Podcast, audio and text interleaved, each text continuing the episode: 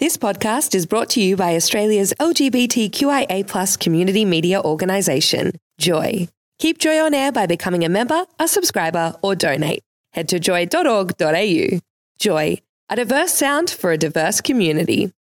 This is QNN, your community network news, bringing you the latest in LGBTIQA plus news and sport from Australia and the world. Celebrating 15 years on air thanks to Australia's only rainbow community media organisation, Joy. Hi there, I'm Matthew Wade and this is your QNN update. A dozen neo Nazis performed Hitler salutes, hurled vile slurs, and targeted a drag performer at a family friendly youth festival in Moonee Ponds in Inner Melbourne on Friday. The group of men staged the vile protest at Queen's Park, unfurling two banners, one referring to drag queen Belial B'Zarr as demon flesh, while another read Drag pedos groom kids. Taking to social media, B'Zarr wrote, we were having an absolutely fab time at Youth Fest today until neo Nazis showed up to protest me. Hate won't divide us, and this act of hatred has only affirmed me in what I do. The three young men who used Grindr to lure Canberra man Peter Keeley into bushland where they assaulted, tied up, and left the man for dead on the New South Wales south coast have been sentenced to jail for aggravated kidnapping. The trio were all aged 17 when the first teen began talking to the real estate agent on Grindr. Keeley died after the teen lured him to the secluded bushland in Broulee on February 2, 2020, expecting to meet for sex with an 18 year old, the court heard. Long running Australian not for profit organisation PFLAG is taking its support and advocacy for Australia's rainbow families to a whole new level. National directors Jane Hopkins and Joe Gilbert are spearheading a new chapter in the advocacy organisation's 30 year history. PFLAG is now PFLAG Plus Australia Parents in Pride. They're updating the name of the now registered charity to be more inclusive, reflect its national focus, foster greater cooperation between states and territory branches, and source tax deductible funding to create resources to better support families.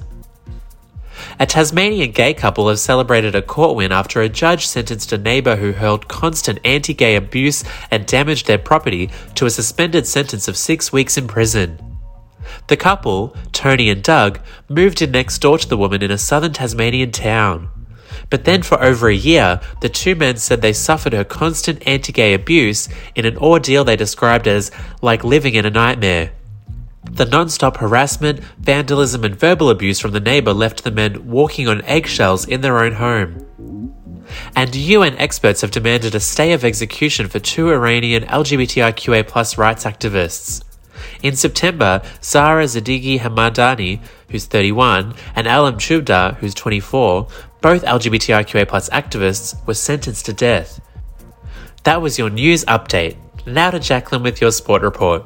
The British based Gay Football Supporters Network celebrates its 20th anniversary. Established in 1999 as a way for gay football fans to meet and discuss the world game without fear of abuse or discrimination, it has developed into its own league. The GFSN is the only national LGBTQ football league in the world, with 17 sides across two divisions with the goal of going to national. Official broadcaster of the FIFA World Cup 2022 SBS has announced the commentary team for the iconic football tournament, which kicks off on the 20th 20th November. Head of women's football at Football Australia and former Matilda Sarah Walsh joins a panel of six experts. Walsh represented Australia at the 2004 Olympics, 2006 AFC Women's Asian Cup, and the 2007 FIFA Women's World Cup. On the panel is ex Socceroo and human rights activist Craig Foster, who is looking to use his platform to shed a light on human rights practices in Qatar and hold FIFA to account. Foster explains in an interview with SBS News. We have to ensure that it never happens again. What is the best way that we can create impact to ensure that FIFA are not allowed to do this again? Saudi Arabia are talking about bidding for the 2030 World Cup, and we're talking then about a recurrence of this type of harm. And American professional basketball team, the Los Angeles Lakers, will host the fourth annual Pride Night to celebrate LGBTQ plus History Month. For the first time, every Lakers fan at the game will receive a commemorative rainbow coloured Lakers Pride jersey. The Lakers take on the Minnesota Timberwolves at home on October 12. Thanks, Jacqueline. That's what's making news in the LGBTIQA community this week. The QNN team will be back here next week, or you can find us wherever you get your podcasts. Just search for QNN. I'm Matthew Wade. QNN was recorded at Joy, a diverse sound for a diverse community. Tune in to Joy 94.9 FM in Melbourne, joy.org.au, or via the Joy app. QNN is distributed across the Community Radio Network with thanks to the Community Broadcasting Association of Australia. Thanks for listening to another Joy podcast brought to you by Australia's LGBTQIA plus community media organisation, Joy. Help us keep Joy on air. Head to joy.org.au. Joy, a diverse sound for a diverse community.